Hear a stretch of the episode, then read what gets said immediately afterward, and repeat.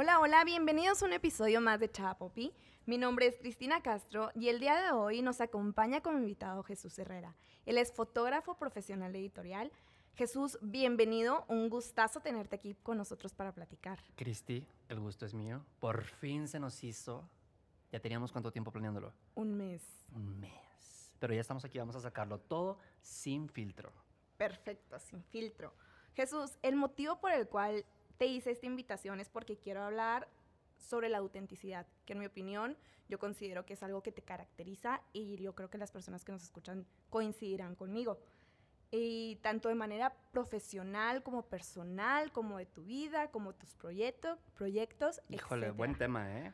Buen tema. Y no creas que siempre fue algo tan, tan específico en mi personalidad. Yo siento que también va cambiando con, conforme vas madurando y vas creciendo. Vamos, aquí hay mucha tela donde cortar. Vamos a ver. Vamos a ver. Ok, para comenzar, me gustaría que nos platiques un poco sobre ti, para las personas que aún no te conocen. Ok, claro. Eh, ¿Quién es Jesús Herrera? Jesús Herrera es un chico apasionado por el arte visual. Me dedico ahorita a hacer fotografía editorial y fuera de eso estoy incursionando de lleno en el mundo empresarial. Tengo tres marcas ahorita y un proyecto del cual me encantaría contarte, pero este podcast sale antes, entonces vamos a tener que hacer otra invitación después y hablamos de otro tema y ahí te cuento eso. Tengo una marca de ropa, tengo una marca de joyería con mi socia que es espectacular, que se llama Marlene y fuera de eso me dedico a hacer campañas siempre enfocadas a la belleza. Ok, Ese es mi giro, el beauty. ok. Perfecto, así como todo esto que nos venden de Wish to Be, ¿no? Claro, pero ahí es donde entra justo el tema de autenticidad, porque cuando recién empecé en el mundo de, de- de la fotografía editorial, era el, el momento en el que se utilizaba demasiado Photoshop. Y era como, tengo esta modelo, pero necesito que me la hagas más delgada y bla, bla, bla, bla, bla. Entonces yo fui luchando para romper estereotipos en ese momento. Y los parámetros. Claro, porque en ese momento entre más perfecta eras, mejor. Y ahorita ya estamos en un momento en el que la gente pide, o sea, a gritos algo real. Marcas, estrías, porque somos humanos. Y, y yo siento que la autenticidad es esta cualidad en la que entre más honesto seas con quién eres, mejor. A todos nos gusta la gente real, a todos nos gusta Claro. la gente que va con la bandera de la verdad. Con la bandera de congruencia. Claro, también. Porque luego hay gente, hay un extremo en el que no me caen bien cuando te dicen soy demasiado honesto y te digo lo que pienso y no me interesa. O sea, no, güey. Como que todo un balance y un límite, ¿no? Yo creo firmemente que honestidad sin empatía es crueldad. Ok. O sea, ejemplo, si ves a tu amiga y lo, híjole, qué gordita andas. Güey, número uno, no te preguntó. Y número dos, no estás siendo honesta ni le estás haciendo un favor, güey. O sea, siempre tienes que pensar que todo lo que hagas tiene un efecto negativo o positivo. Ok. Bueno, entonces, ¿cómo podrías definir lo que es la autenticidad en tu vida? Yo creo que parte de muchos ámbitos. Desde que yo tengo uso de, de- conciencia, estoy tratando de, de decirle al mundo quién soy. Yo soy una persona que es homosexual, soy una persona que creció en, en una ciudad muy machista, muy homofóbica, en el que el hecho de ser ligeramente afeminado ya era completamente penado, criminalizado. Entonces, yo desde que puedo y tengo uso de mi voz, estoy tratando de decir, no, este soy yo y este soy yo y así soy y mientras no le hagan daño a nadie, no pasa nada. Y eso me ha llevado a rodearme de personas que solo te te jalan hacia arriba. O sea, tú mismo vas depurando tu, tu círculo cuando te estás mostrando auténtico, porque atraes lo mismo. No sé si creas en energías, en vibras. o Totalmente. vibras en un, en, un, en un plano tan alto y tan bonito Ujú. que atraes gente igual Claro. identificas luego, luego a las personas que no son honestas. Ujú. Ahora, en el plano empresarial, cuando hablamos de autenticidad, eh, las empresas que son auténticas desde el inicio les va bien, porque los clientes sienten esa confianza en el producto, porque es real, en el trato. ¿Y cómo podrías definir una empresa auténtica?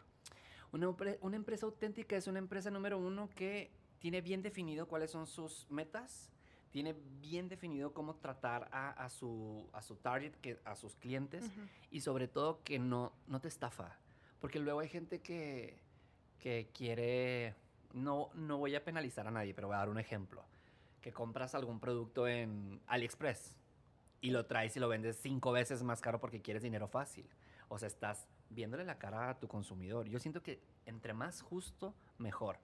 Luego hay servicios que tienes que cobrarlos en base a lo que tú consideras, pero cuando eres sincero y eres justo en tus precios, en, tus, en tu calidad, ahí la, la gente lo, lo, lo va agradeciendo y vas creciendo. Las empresas que no son honestas tarde o temprano van cayendo. Por ejemplo, tú caíste en una mercadotecnia de que no te están vendiendo un superproducto, te lo pusiste, lo lavaste y se deshizo.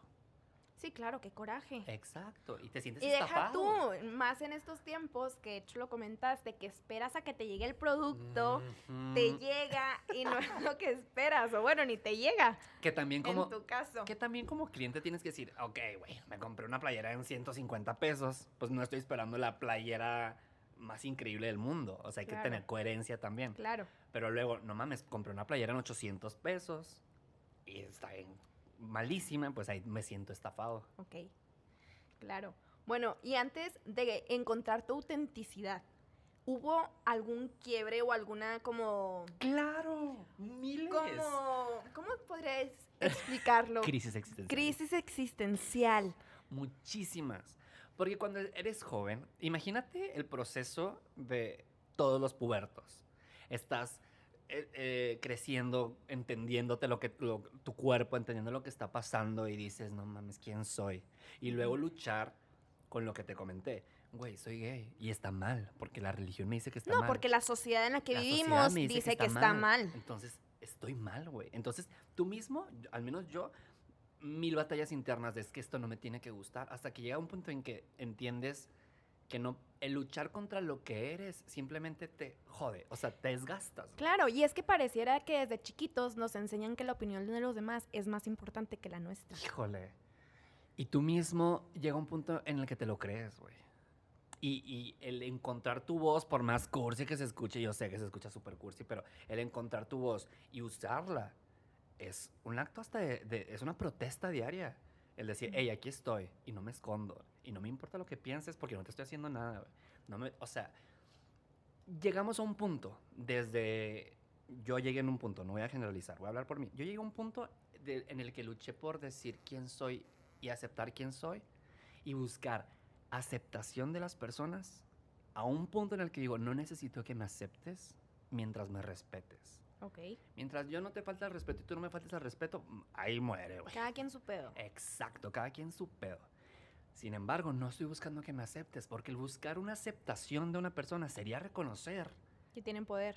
sobre mí, que esas personas están encima de mí. Ni madres, güey. O sea, mucho le he pelado y mucho me he chingado como para decir, este señor, güey, ¿qué- ¿quién es, güey? Claro. Me explico.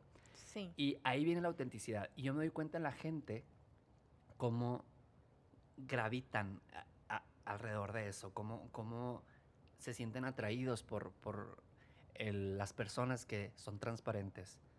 Y Porque buscan, ellos buscan eso. O sea, es un reflejo de lo que ellos necesitan. Necesitan este alimento, entonces van y lo buscan. lo he visto en mis parejas, lo he visto en mis amigos, lo he visto en, en- en el trabajo, porque al final del día,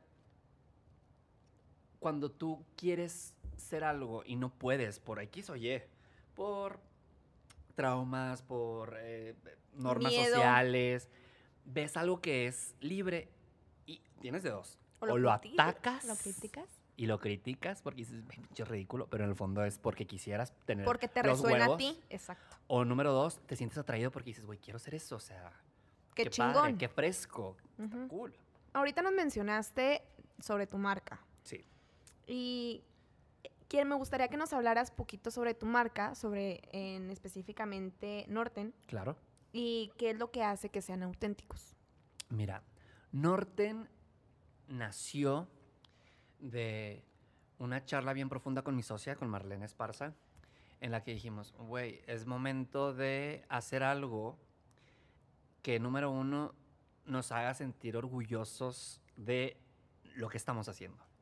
Marlene es una persona que toda su vida se ha dedicado al diseño mexicano.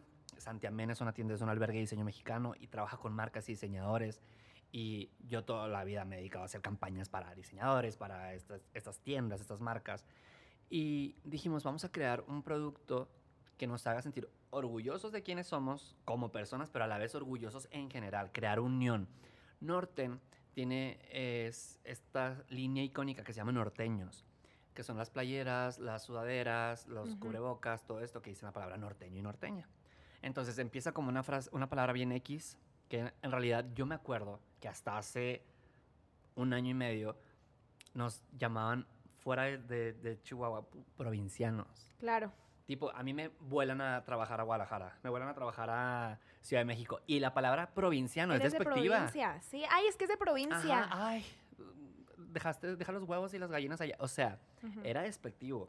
Entonces yo dije, no, güey, no somos provincianos, somos norteños, güey. Y es una cultura chingona, es una cultura a la que me siento muy orgulloso. Claro que tenemos otros pedos que, como todos lados.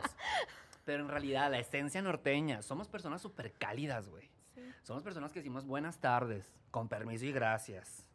Entonces, todo lo que involucraba fue empezar a, a que la gente, los mismos chihuahuenses o la gente del norte, que ya es un pedo ahorita muy nacional, sintieran orgullosos de ser norteños. Porque sí, soy del norte, pero no te decía, soy norteño, güey. Claro. Y ahí llegó la joyería. Con y- orgullo. Claro, es, es- es esta, eh, esta esencia de, de- de- de crear unión. Y al final del día, solita, nuestra estrategia fue, güey, vamos a crear un producto que al final del día se mueva solo. Al final del día, nuestros clientes, Se identifiquen. ellos mismos lo promueven. Entonces siento que es la fórmula eh, Perfecta. para un negocio, el crear un producto que no tienes que estar haciendo publicidad. Tipo Starbucks. Exacto, que tú le tomas una fotito a tu Starbucks. Claro. O Bernardi. O Si nos vamos a Bernardi. algo más local. Para nuestros uruguayos que nos están escuchando, es un café espectacular que cuando vengan nos vamos a llevar. Para que lo prueben. Claro. Excelente. Bueno, entonces, ¿cuáles podrías decir que son los beneficios de ser una persona auténtica? Porque mira, yo te voy a ser muy sincera. Eh, he visto que en nuestra sociedad chihuahuense alguien trae tenis blancos y a todo el mundo trae tenis blancos. ok, ya te entendí por dónde va esto. El, el, Porque cada quien tiene que encontrar su autenticidad, ¿estás de Sí. acuerdo? O sea, existen muchos líderes de opinión. Y las personas ahorita estamos involucradas en las redes sociales a más no poder. ay, sí, Entonces, influencers. No, y deja tú de eso, o sea, y más allá. Mira, sí te entiendo, entiendo por dónde vas y lo comparto. Cuando una persona viene y te dice, mira, hablando del café, ese es el café y tú dices, es que él me dijo de este café y por eso voy a comprar este café. Una cosa es que tú empieces a tomar eh, ideas y situaciones que te gusten y las involucres a tu vida, las involucres a tu estilo y a tu manera y bajo tus reglas. Y otra cosa es que otra persona venga y te las imponga. Ahí ya pierdes un poquito tu esencia. Hablando de los tenis que mencionaste, ok, vamos a suponer los tenis Adidas, los blancos que se pusieron súper famosos. Súper famosos de moda y todo no sé se México los Exacto. usaba. Que yo por un momento dije, ay, no, güey. Ya, ya ni me gustan. Exacto, o sea, que si te vas, no sé, a Dallas o a Europa, pues cada quien va a estar vestido como le su gana. Pero ahí entra la autenticidad, que aunque ya los traiga toda la gente, tú digas, pues de todas maneras me gustan los pinches tenis y me los voy a comprar. O bueno, no te veas muy lejos, el cabello rubio. También. O sea, que se puso de moda el cabello rubio, quiero ser rubia, quiero ser rubia, quiero ser rubia. Hasta yo me hice rubio. Exacto, y son, y, son ten- y son tendencias que, nos, Claro. que se van involucrando, pero yo quiero saber hasta qué punto llega tu autenticidad. O sea, porque si nada más estás copiándole a las demás personas y copiándole y copiándole y copiándole, Ok, yo ahí siento que el estilo y la moda es, eh, es una manera de expresarte. porque te manejas en este ambiente, entonces quiero saber. Es una manera de expresarte. Si se puso de moda el, el corte, el bow este, el chiquito, y todas las chicas se cortaron el pelo, es una manera de expresarte también y de seguir tendencias y es divertido. Ahora, yo no trato de clasificar mucho a una persona en base a su estilo con su autenticidad, porque la moda es divertida, la moda se recicla, la moda va y viene. El día de mañana me puedo traer el pelo verde porque se lo vi a un güey y me gustó. Y no quiere decir que quiera ser ese güey, quiere decir que me gustó el cabello verde. Ok. Eh, no quiere decir que quiera ser esta persona porque quiero sus tenis. Es, me gustaron los pinches tenis. Y te los compras. Y me los compré y estaban de moda y punto. Por ejemplo, una tendencia que, que tú creaste aquí en Chihuahua fue el que los hombres se pintaran las uñas. No siento que yo haya creado esa tendencia. ¿En Chihuahua? Pues no sé. Fuiste partícipe. Te voy a decir algo. Yo hace años, 2008, me pintaba una uñita. Por lo mismo de que era como, "Ay, traigo la uña pintada, yo también mismo me friqueaba. Y yo también fui eh, viendo cómo mm, artistas internacionales fueron rompiendo estereotipos. Y paradigmas. Y paradigmas que para mucha gente decir, ay, güey, uy, qué, qué audaz. O sea, por pintarse las uñas, como desacreditando esto. Pero sí era importante, por ejemplo, en el reggaetón. Y voy a utilizar el ejemplo de Bad Bunny. Bad Bunny fue una de las personas que se empezó a pintar las uñas y se puso acrílicos y le valió madre. Y estamos hablando que el reggaetón es machista. El, re- el reggaetón es misógino y el reggaetón Claro. es Denigra casi que la mujer. Sí, o sea, que nos gusta, porque luego la gente, yo, yo soy de las personas que digo, ok, sí, hay muchas letras que no. No, no me gustan. malinterpretes. A mí me encanta bailarlas y las canto a todo con pulmón, independientemente de lo que diga. Me gusta el ritmo, me gusta la tonadita, todo. que no y vamos. decir que esté bien. que- exacto, pero Pero ahí te va, que un, que un representante de un género, que mucha gente lo sigue, y sobre todo hombres heterosexuales, machistas, misóginos, que, que ven a las mujeres como lo que quieren, son pésimo. Pero que vean que el mero mero está pintándose las uñas o usando rosa, genera un shock, o sea, genera un, un quiebre ahí de sí, que... ¿qué, qué está pasando aquí? A ver, es que, güey, lo admiro, pero hace esto, o sea, no sé qué pedo. Entonces vas normalizando ciertas situaciones, Ok. que aunque sea un pasito chiquito o insignificante para algunos, es un pasote en, en cuestión social. Entonces, cuando Bad Bunny se traía unas uñas, unos acrílicos largos, unos picos, yo me acuerdo que lo vi también. Yo sentí un quiebre, dije, güey, ¿qué estoy viendo? O sea, es porque trae uñas, ¿sabes? No Ujú. lo vi con repele, lo vi como me intrigó y a la vez me asustó y a la vez dije, güey, que quiero ver más. Entonces ya ahí dije, ay, madre, madre. Y yo empecé a pintarme las uñas porque siempre me las he arreglado. Siempre. Ujú. Pero ya empecé a jugar con los diseñitos. Y sí me acuerdo que cuando salió, eh, sí fue un boom. Mucha gente todos los días me etiqueta en, en- en sus uñas, muchos hombres que a mí me Sí, impacta. exacto. Porque me meto y digo, es gay. Y mu- mu- muchos no son gays. O sea, y les vale madre ya. Y eso está chingón. Porque al final del día es Libertad. y es un juego. O sea, unas uñas no te definen. El color de tu cabello no te define. Es jugar con las cosas. Es jugar con, con, con Con las herramientas. estilo, para expresarte. El día de mañana, eh, si un vato heterosexual se pintó las uñas negras, güey, ni lo va a hacer gay. Ni lo va a hacer que sus gustos cambien, simplemente se pintó las uñas. Claro, no, como, despintan, como una imagen que vi hace dos días o tres, que era un papá en, en Inglaterra, papá y esposo que se fue al trabajo con tacones y falda simplemente because he can. Porque puede y porque quiere y al Exacto. que no le guste, güey, volteate a otro lado. Ujú. Ahí entra lo que te digo.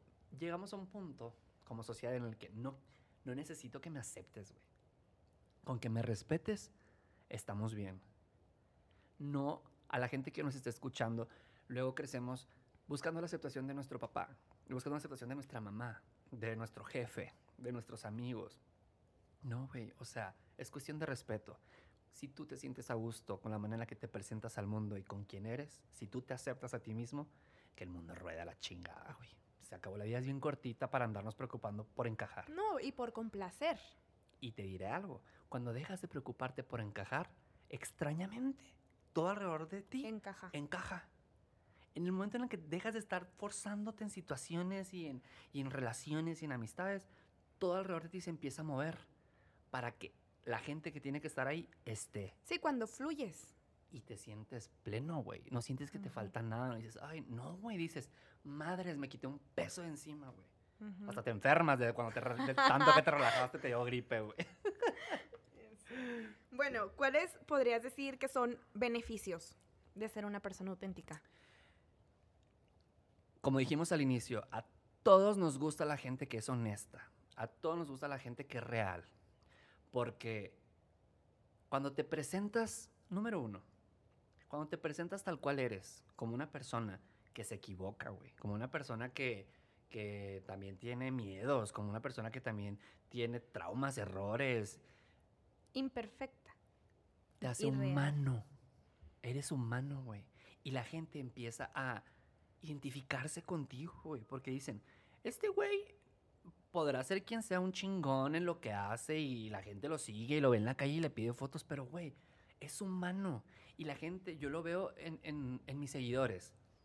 Mis seguidores me conocen y sienten que me conocen y, y no puedo decir que es una mentira porque en realidad saben. Saben que tuve un novio que no funcionó. Porque eres transparente. Saben que no me fue bien cuando fui a tal parte. Me conocen. Entonces, eso crea que la gente se acerque a ti y sienta que en realidad te conoce porque sí te conocen. Cuando no te presentas tal cual eres, cuando estás fingiendo, cuando estás em, tratando de encajar, se nota. O como con una máscara. Exacto, porque luego yo lo veo en la gente en Instagram. Nunca es bien raro, y no estoy diciendo que esté mal, pero casi nadie se sube cuando está chillando, güey. La generación Z o no sé cuál es la generación, los más chiquitos ahorita, los de TikTok, les mama subirse llorando. Pero eh, eh, ellos sí sus, pues, sus, Sus modas, güey. ¿Sabes? Yo en mi generación, nadie se sube llorando. Claro, de que por qué, qué le pasa. Claro, y cuando una persona se abre y dicen, güey, no mames, tengo este pedo, yo me quedo de que, no mames, güey. Oye, ah, yo me acuerdo perfecto esto que estás mencionando que hace algunos años en Facebook, antes de que existiera Instagram, que era de que, güey, no vengas y nos cuentes tus problemas aquí a Facebook. A nadie nos interesa. A nadie nos interesa y que todo el mundo llegaba ahí, ahí, Claro. como si fuera un diario. Para eso es Twitter. sí, pero a la vez, las redes sociales, cada quien le pone las reglas que quiera, para empezar. O sea, si yo quiero utilizar Facebook para ir a vomitar mis pedos, lo voy a hacer. A lo que voy es que estamos bien apegados también al mundo virtual.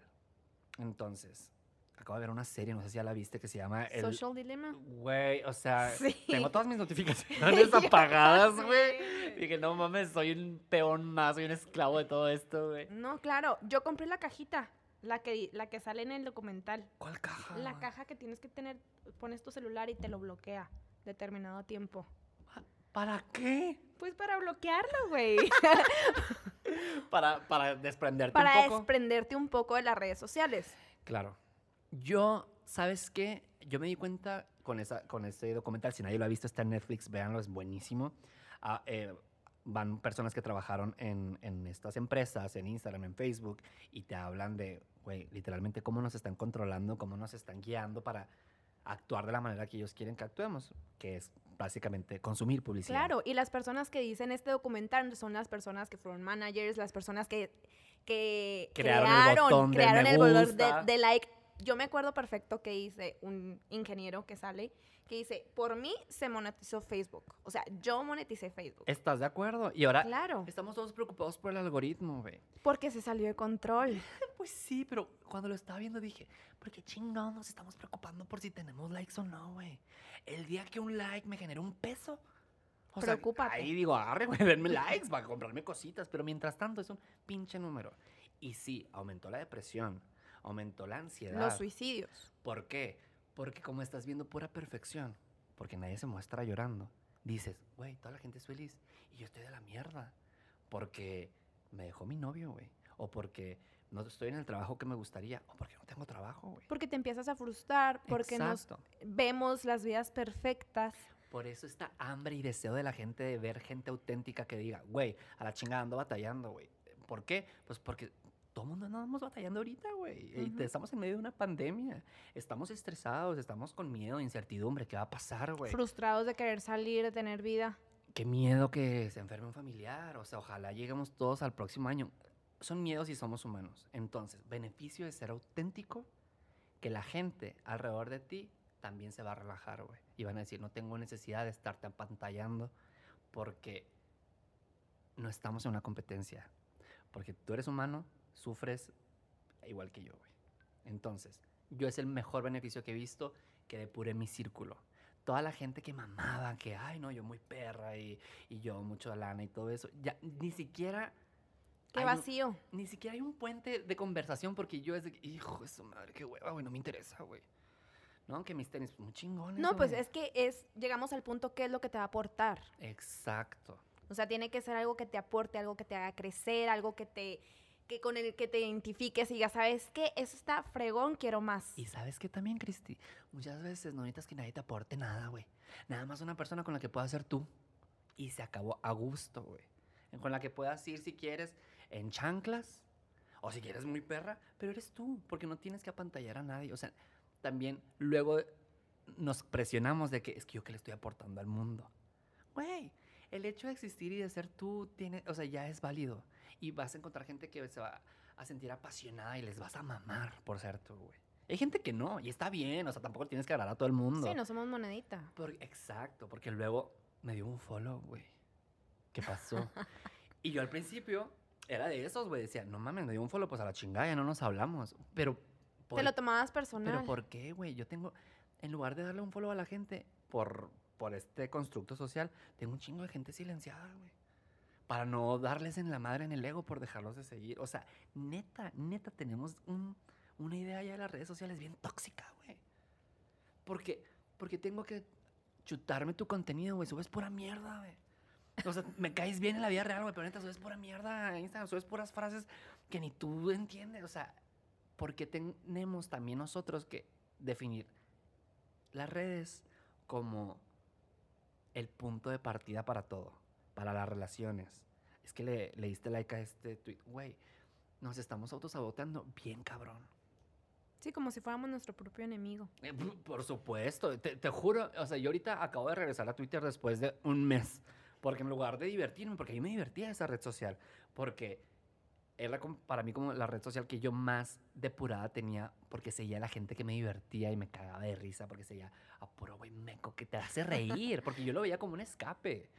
Hasta que yo tenía bien conectado cerebro, no, perdón, tenía conectado corazón y emociones con Twitter. O sea, jamás pasaba por el cerebro. Entonces era que me pasaba algo en mi vida personal. Y así, soltabas. Ay, me quiero morir, el amor no existe. Güey, y tenía pedos y repercusiones. Y al final dije, ¿por qué? ¿Por qué está pasando esto? ¿Por qué?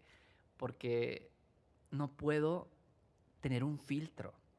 En el momento en el que ya tuve un pedo laboral con Twitter, ahí fue donde dije, ya, güey, deja de mamar. ¿Qué pasó? me volaron a Monterrey, no voy a decir marcas ni hacer qué, pero me volaron a Monterrey y, la persona que iba a llegar al set llegó tarde. Y yo tuiteé, o sea, mi Twitter según yo era lo más privado del mundo. Y yo tuiteé, no valen madre la gente que llega tarde, güey. Algo así, güey. Pues no me reenvió esta persona mi tweet ni me seguía, güey. ¿Cómo le llegó? No sé. Y fue donde dije, cabrón, no hay necesidad. claro, porque ya te metes en problemas profesionales de trabajo y demás. O sea, no tanto, ya no es tan personal como tú lo veías. Hay que tener inteligencia para todo. Y algo, hablando de inteligencia, por favor, a los que nos estén escuchando, estudiense lo que es la responsabilidad afectiva. ¿Qué es la responsabilidad afectiva y responsabilidad emocional? En relaciones familiares, amorosas, de amistades, todo lo que hagas todo lo que hagas va a repercutir en la persona que está frente a ti de manera positiva o negativa. La gente que no es responsable emocionalmente es la gente que jode. Y que hace un desmadre. Exacto. Entonces tú también sé responsable eh, emocionalmente con tus parejas. O sea, lo que hagas, lo que digas, les va a afectar de manera positiva o negativa, güey. Entonces, la gente que entiende esto es la gente que es la gente menos tóxica, la gente más sana, la gente más cool. Y al final, lo que das, te lo Recibes, claro. Y lo que no das, te lo quitas, güey. Totalmente. Bueno, Jesús, ¿cómo podríamos lidiar con las reacciones de las personas cuando ven algo que no están acostumbradas a ver? En general. En general, o sea, que la saquen de su zona de confort, como mencionabas ahorita, de... Mira, depende. Yo tengo también bien, bien identificado, por ejemplo, vamos a hablar de un tema para que la gente vaya siguiendo el hilo de esto. El tema de eh, que dos hombres o dos mujeres se casen, que es un tema controversial. O el tema de, del aborto, que es un tema también controversial. Para las generaciones más grandes, que crecieron en otro entorno, en, otro, eh, en otra época en la que... Sí, era inimaginable. Era diferente. Yo no voy a llegar el día de hoy a meterles mis ideas a huevo. Porque no voy a llegar a nada. Porque ya van de salida. Sorry, o sea, no es de que les esté diciendo viejos. Ay, aquí, aquí el ataúd. Pero en, en realidad, ahí es donde entra. Si ellos quieren aprender, ellos van a buscar y van a estar en la disposición de entenderlo. Ok.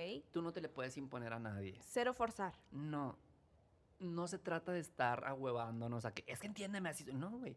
La gente que tiene eh, disposición para aprender, Ahí está, y busca el conocimiento y pregunta, oye, es que qué pedo. A mí me ha tocado amigos jóvenes de que, oye, güey, es que la neta no, no entiendo qué pedo, por qué te gusta esto, por qué haces esto, güey. No- Pero sabes que su intención es aprender, Aprender. entender y Ser no empáticos. juzgar. Y hay gente que te va a decir, no, a mí me madre, no quiero ni aprender. Pues no aprendas, güey. Vive en tu mundo chiquito y si eso te hace feliz, pues allá tú, güey. Claro. Mientras me respetes. Oye, este mensaje, este ejemplo que acabas de dar, no sé si has visto la ya famosa novela casi de que 100 días para enamorarnos. No la he visto. Bueno, en esta serie que todo el mundo está viendo, bueno, yo sí, justamente sale esto, sale un personaje que es transgénero Trans. y Claro. vive con, con su abuelito. Y el abuelito no lo entiende, se va de la casa y dice, es que no, para mí tú eres mi nieta y mi nieta y mi nieta y bla, bla, bla. Y el desarrollo de esa historia, al final él va, se acerca, investiga. ¿Spoiler? Un poco. Ah, ok, adelántale a la gente que la está viendo. investiga y bueno, ya la historia ya te la tendrán que conocer. ok, pero él tuvo un duelo. Sí. Obviamente la gente, es que la gente no se interesa hasta que está en su mesa.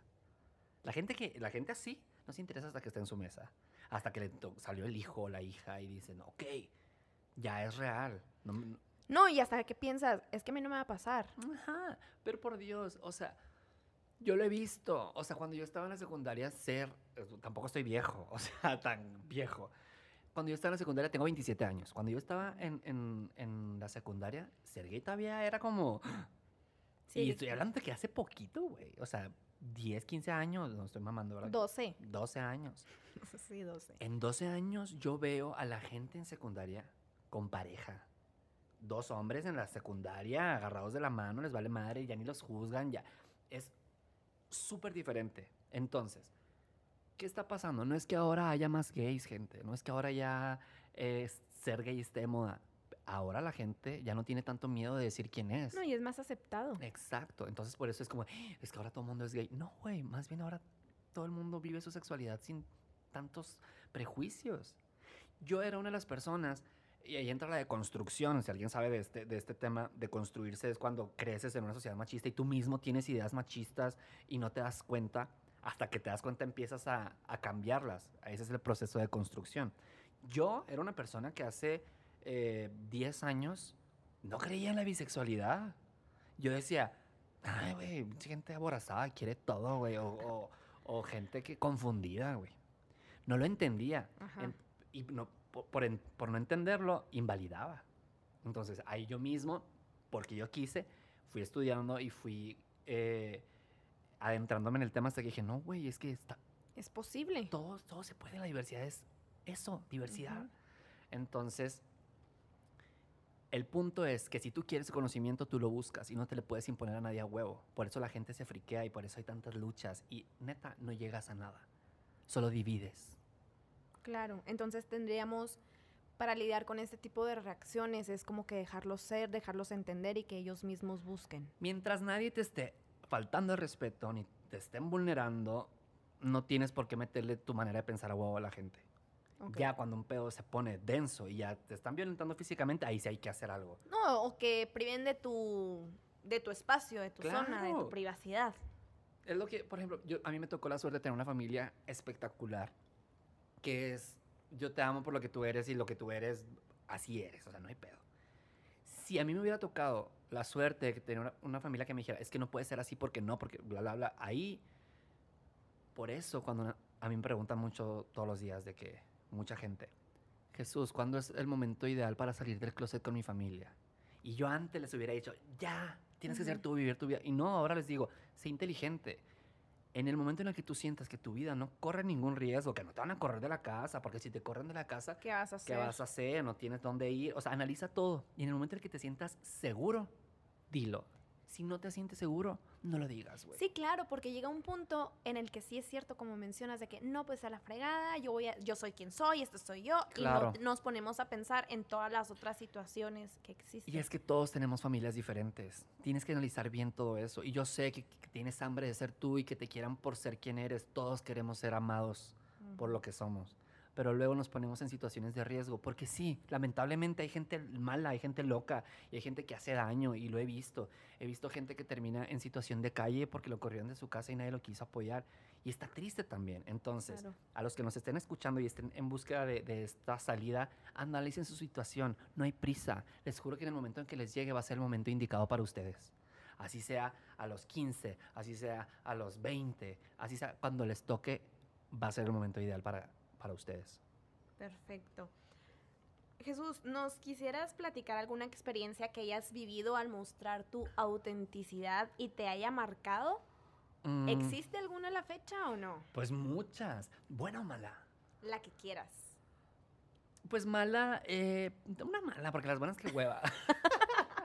Para que esté interesante. Me ha tocado, la neta, por ejemplo, con mis mejores amigas, de que un ex esposo, con ella era, me caga que te juntas con los jotos. Así nos decía a, a sus, a, a los amigos de, de, de ella. Ok, el esposo le decía a ella. Sí, Va. pero sin conocernos. O sea, era un pedo de que me caga este pedo, bla, bla, bla. Lo repelía. Súper. Y yo decía, pues arre, güey. Yo soy tu amigo, él me chupa un huevo. El pedo era que para ella le generaba un conflicto decir, ay, es que ir con ustedes es un pedo con él, pero pues ustedes son mis amigos, bla, bla, bla. Ahí yo fue una de las pocas veces que me he sentido eh, discriminado por esta persona. Jamás intenté agradarle tampoco, ni es algo que te digo, yo no busco de que, hijo de La conóceme. Nada, ni madres. O sea, tú te lo pierdes. Sin embargo, veía que una persona que, que yo quería sufría por este tema. Entonces, ella tuvo que hablar ahí o hacer sus cosas. Total que al final del día el tipo nos ama a todos porque también él venía de una familia muy machista. Ok. No le tocó la suerte de convivir con gente diferente. Y muchas veces cuando vives en una burbuja, cuando llega alguien y de la revienta, No sabes qué hacer. no sabes qué hacer. Entonces, no les estoy diciendo que justifiquen actos de homofobia, de transfobia, no. Pero muchas veces hay gente que ni siquiera sabe que está siendo homofóbico o transfóbico. Ok. Porque crecieron en un ambiente que está tan No, normalizado que para ellos es normal. y, no, y no lo Y ven. son las reglas y las normas y es la realidad. Que está pésimo. Porque luego me, me- me estoy, me estoy escuchando a mí mismo y la gente va a decir, no, no los justifiques. Claro que no los justifico, está pésimo. Ahorita con el celular en la mano tenemos acceso a la información del mundo. Y la gente que no quiere aprender es porque no quiere aprender. Claro. Pero luego te toca situaciones que es, es que es mi tío y lo quiero, güey. Ahí es Sí, do- te afecta lo donde ya hay un emocional. pedo ahí Sí, claro. emocional, duele, duele. Y ahí es donde toma tiempo, paciencia, pero no se desesperen. Les juro que todo llega a su momento indicado. Ok. Esa puede ser una, güey. O las- el típico bullying de, de... en secundaria. Yo fui bulleado, güey. Fuiste buleado. Claro, pero por ser quién era. O sea, porque te digo, yo, yo era así como soy ahorita contigo en la secundaria y me valía madre. No te estoy diciendo que iba y me pintaba la boca. No, ni me pintaba las uñas en la secundaria, pero siempre fui afeminado. No, y bueno, yo tengo desde la primaria un niño que se juntaba con nosotros, que ahorita a la fecha es gay, y siempre andaba con nosotras, y en el grupo de las Exacto, niñas. tenía puras amigas también. Exacto. Entonces, los demás niños eran crueles, güey. Y yo me acuerdo que tuve experiencias también muy desagradables con, con eso. Y una que me marcó, que es interesante que la, te la puedo contar. En la secundaria me acuerdo que fui al baño una vez y me siguió. Yo estaba en, en primero de secundaria, saliendo de la primaria, no mames. Y uno de los de tercero, que ya estaban ya de que mamaditos así, entró al baño después de mí, me agarró el cuello, güey, y me levantó contra la pared. Literal de película. Literal, o sea, y yo así que, what the fuck. Pero el tipo me está diciendo, ah, que te gustan los hombres, y me empezó a dar besos en la boca. Yo en ese momento me sentía súper atacado, con miedo, no mames, el vato estaba grande, estaba fuerte, yo no podía defenderme. Pero después, cuando lo analizo, es, güey, este vato resultó ser gay. Resultó ser gay y quería, y no sabía de la manera cómo Y- hacerlo. y a mí me atacaba porque a mí, yo, yo no iba gritándole al mundo soy gay, pero pues se me notaba. Entonces, como que se descargaba conmigo. Porque Oye, quizá- pero qué intenso, qué fuerte haber vivido eso. Horrible, horrible. Claro casi, que, casi que una violación. literal, me, me sentí violado. a los 12 años, güey. ¿Estás ¿qué de te acuerdo? pasa no, eso? y historias como esas hay muchas. No te voy a decir que soy un sobreviviente, porque no me siento como un sobreviviente, güey. No, güey, Pero está, está Está fuerte. fuerte. está y a mí me fuerte. tocó muy light. Estoy hablando que gente que conozco los golpeaban. O sea, por el simple hecho de, de, de ser quienes eran. La gente es cruel, y más los niños. ¿Me explico? Pero a lo que voy es, este tipo, ya cuando creces y tienes madurez, te das cuenta que este vato se está descargando conmigo. Porque quizás en su casa lo golpeaban por, por ser gay. Claro, no, no, no sabía la manera de salir, de, de él buscar su manera de mostrarse. ¿Y sabes cómo supe que era gay? Este güey me lo topé en Tinder, güey. Buscando hombres, dije, Ay, ay, salió años Recientemente. después". Sí, obvio, obvio. Obviamente, cero match. O sea, tachita, güey, por culero. Pero, pero ahí está, o sea. Ay, güey, se- seguramente si nos está escuchando ahorita va a decir, güey, yo besé a Jesús, güey. Estúpido, güey. Estúpido, te odio, güey. Lo recuerdo con humor ya, pero en ese momento no fue nada no, y es, trau- gracioso. y es traumático. Que te pase una Claro. situación así totalmente. Claro. Porque tú mismo te cuestionas de que, híjole, otra vez, ser quien soy me está trayendo problemas. Pero ni madres, al final todo florece, güey. Y se les juro que si ustedes, porque me sigue mucha gente chiquita, o sea, chavos que están en, en secundaria y me cuentan muchos este tipo de situaciones, es, va a mejorar. Tarda a veces y no siempre mejora, pero tú vas haciendo tu, tu, tu entorno, Claro. poquito a poquito, tampoco de tajo. O sea, Y construyendo su confianza. Sobre todo. No estás en ninguna carrera. Recuérdenlo. No porque vean que el amigo de enseguida ya trae su vida resuelta y ustedes no quiere decir que ustedes estén quedando atrás. No. Cada quien tiene sus tiempos, cada quien tiene sus momentos y no somos árboles. No tenemos por qué permanecer en una situación que no nos guste durante toda la vida. Claro, podemos cambiarnos Exacto. de lugar, las ramas, Eh, bailar. las hojas, y en el otoño soltar, bueno, esto ya no me funciona, y estar un tiempo a lo mejor sin rumbo y te vuelves a Ujú. encontrar y vuelves a florecer y así sucesivamente. Sí, sí, soy súper desesperado. Y en, en terapia, porque yo soy una persona que le gusta ir a terapia, no nada más cuando estás triste, sino cuando quieres entenderte más. Yo no entendía que está bien estar mal. ¿Me explico? Sí, claro. O sea, hay veces que te sientes deprimido y que te, que, que te quieres hacer bolita en el piso. Güey, si te pasa eso, date el momento y la oportunidad de quedarte hecho bolita un Hecho bolito en el piso, claro, porque Ponte a gusto, güey. Porque siempre nos dijeron de que nos sintiéramos culpables como cuando estás triste. O eres débil por estar Sí, triste. o no sé, por ejemplo, tienes una ruptura amorosa y siempre que no, güey, ni llores y te, y te- ya te sales y... Y entra la competencia. No, es que él está saliendo. Exacto. mi ex ya y tiene pareja. Y ni siquiera vives tu duelo Ujú. como lo tienes que vivir. O sea, si tienes, estás enojado, enciérrate en tu cuarto y agarra la almohada y golpéala. O si tienes que llorar, llora y sácalo todo, pero pues vive la emoción que estés viviendo. Si estás feliz, ponte a saltar en la cama. Fíjate que fue uno de los mejores consejos que me dieron en terapia. Güey, permítete sentirte mal. Está bien, no hay prisa. No tienes un, un cronómetro que te está diciendo, es que ya tienes que, que estar bien. En el momento que a mí me dijeron eso fue, güey, Liberador. no mames, delicioso, güey. Y me permití sanar a mi tiempo, a gusto, güey, sin prisas. Entonces, si ustedes están pasando por un momento bajo en su vida, poca energía, nada les gusta, nada les emociona, que a mí me pasa seguido, güey. Que digo, ay, güey, como que ahorita no tengo una motivación. No piensen que así va a ser toda su vida, solo es un bache y va a pasar. Como una montaña rusa. güey. Exacto, güey. O sea, a veces estás súper arriba y dices, ay, la vida es genial y bla, bla, bla, y ¡pum! Exacto. Caes. Y luego de repente ya encuentras estabilidad y otra vez vas para arriba, Exacto, para güey. abajo. No tomen tampoco decisiones permanentes por problemas temporales, güey. Y todos los problemas son temporales, menos la muerte. Pues sí. Jesús, para finalizar, ¿qué les podrías decir a las personas que nos escuchan para que sigan su propio camino, sean fieles a su autenticidad, salgan de su zona de confort, para que realmente ellos sean quienes son? Y independientemente de la preferencia sexual, de la identidad de género, sino que, que digan, bueno, que se muestren al mundo y digan, esta es fulanita y pon tu nombre.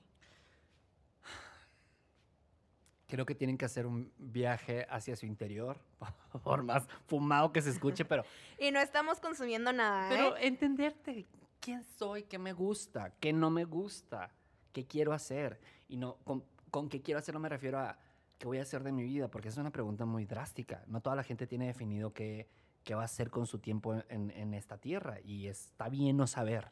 Vamos avanzando. Hay veces que está bien vivir al día. Vamos viendo que, por dónde va marcando el camino. Me refiero a entender cuáles son mis miedos, cuáles son mis deseos, cuáles son mi- mi- mis gustos. Una vez que te vas entendiendo a ti mismo, no hay una fórmula, simplemente vas jalando para el lado que te gusta. Y ser. Y ya nadie te está dictando qué hacer. Ya no te quedas en una situación que no te gusta, no te quedas en una relación que no sientes que está siendo recíproca, porque ya sabes qué quieres, Claro. ya sabes que te gusta. Y está bien decir que no, y está bien decir, ¿sabes qué? Muchas gracias, me levanto a la mesa y me voy. Siento que es el acto más grande de amor propio cuando dices, Cristi, neta, te amo, o sea, estoy enamorado de ti, pero, güey, no es bueno para mí, No funciona. no funciona. Y Claro, no, no. porque a mí se me hace un poco duro cuando te dicen, te amo, pero me amo más a mí. O sea, prácticamente estás demostrando que te quieres, pero el decirlo así se me hace un poco quizá, no sé, De película. ajá, simplemente es, no está funcionando para mí en este momento. Claro. Mira, justo hoy leí una, yo hago meditación, etcétera. Padrísimo. Hoy en la mañana me llegan los mensajitos, ¿no? Después de hacer la meditación. Y decía justo de que no tienes que, a lo mejor tú le estás entregando todo tu amor a una persona, pero esa persona no está lista para recibir ese amor y no sabe qué hacer con eso. Y no significa que no sea merecedor, sino porque simplemente no es el momento. Tú estás en una vida, en una parte, y esta persona está en otra. Exacto. Y no combina, no es el momento, no se puede. Híjole, cómo duele, güey. Mucho. Cómo duele ser la persona que está dispuesta a amar y a darlo todo y la otra persona no está listo para recibirlo, güey. O deja tú, a lo mejor si está listo para recibirlo. En mi caso, Ay. Ya sacando todo. Bien, me Aquí. encanta. aquí en mi caso, eh, yo tuve una relación donde yo lo di todo. O sea, yo llegué a un punto que me perdí, inclusive a mí sí. misma. Y puse mis planes antes, puse sus planes antes que los míos. O sea, yo ya estaba dispuesta a cambiarme de país, a terminar mi universidad, irme a vivir. Solo ibas a dar todo por él. Sí, solo por seguir este amor. Híjole. Hasta que llegué a un punto que dije, bueno, es que yo no quiero eso, o sea, no era recíproco, él estaba en un punto, yo estaba en otro punto, y el amor ahí existía y el amor surgió y lo que tú quieras, pero pues bueno, eran caminos distintos de la vida. Claro. Fíjate que en temas amorosos yo también me he puesto de tapete. O sea, por intentar que las cosas funcionen, atropello lo que sé que quiero, lo que sé que merezco y lo que necesito en ese momento. Y cuesta madurez y, y a veces duele, pero por y eso reconocerlo, reconocerlo creo que es lo más doloroso del mundo. porque siempre decimos, no, es que yo lo doy todo, es que ¿por qué no funciona? Si yo estoy moviendo cielo, mar y tierra, y al final resulta que pues no era. Exacto. Te digo, en, en cuestiones de, de amorosas, que yo siento que la mayoría de, de los que nos están escuchando les pudo haber pasado, les va a pasar, güey. Se van a topar con una persona que no está listo o no quiere lo mismo que ustedes. Y duele mucho, duele mucho ser la persona que no decide ponerle final a una relación. Claro. Pero sucede. No, y lo, lo peor es reconocerlo, reconocer de que sabes que aún hasta aquí es lo más doloroso como que decir, bueno, ya me di cuenta que esto se tiene que acabar y poner punto final. Güey, siento que el llegar al punto en la relación de decir, ¿sabes qué? No está dando para más. Por más que quieras seguir ahí, que quieras que funcione y, y- y por eso duele y pataleas y dices, güey, es que yo quiero estar con esa persona, pero pues no da, güey. Claro, Duele hasta los huesos. Claro, totalmente. Pero con el tiempo te das cuenta que era lo que tenías que hacer. Porque creces y aprendes y Ujú. utilizas esas experiencias en otros, pero bueno, ya nos salimos un poco del tema muchísimo. Pero me encantó, me encantó. Ahí entra la autenticidad también. El decir, este soy yo, esto es lo que quiero. Y hasta aquí estoy dispuesta a llegar a, un punto medio para poder estar contigo. De eso se tratan las relaciones. porque- Del punto medio. Claro, y de reconocer que mere- eres merecedor, no merecedor de más, sino ponerte en primer lugar a ti. Ponerte en primer lugar. Y creo que es importante reconocer, porque luego somos bien eh, egoístas en las relaciones también. Nos gusta ser la persona a la que buscan, pero nunca nos gusta buscar. Nos gusta ser al que le dicen buenos días, pero no decimos buenos días. Y a Claro. La todos reciprocidad. la reciprocidad. Toda la gente tiene que entender que todos, a todos nos gusta sentirnos amados. A todos.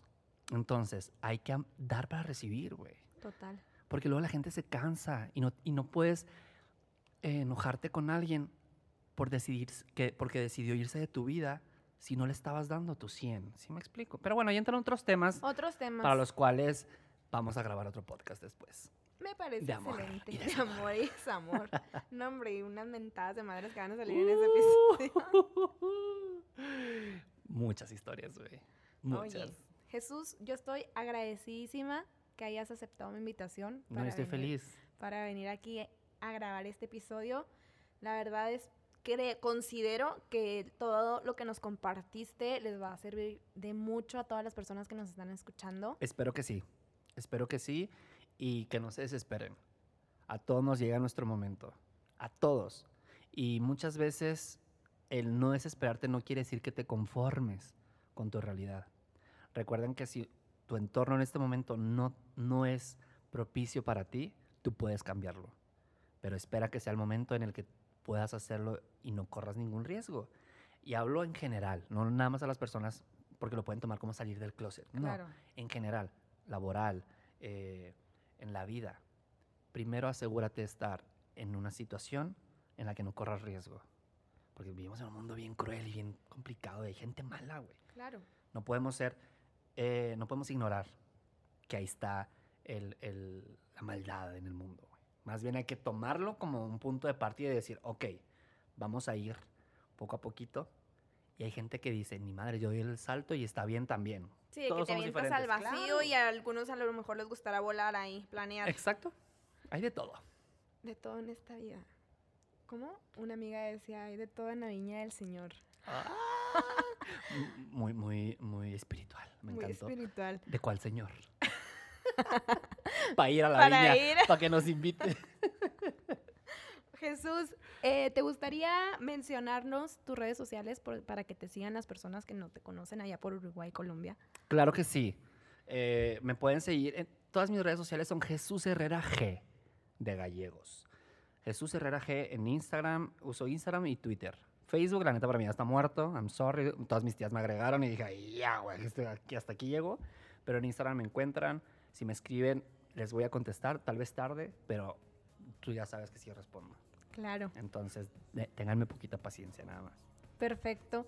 Bueno, Jesús, nuevamente, gracias y pues nos vemos en el próximo episodio. Gracias a ti, Cristi. Saludos a todos. Gracias por escucharnos.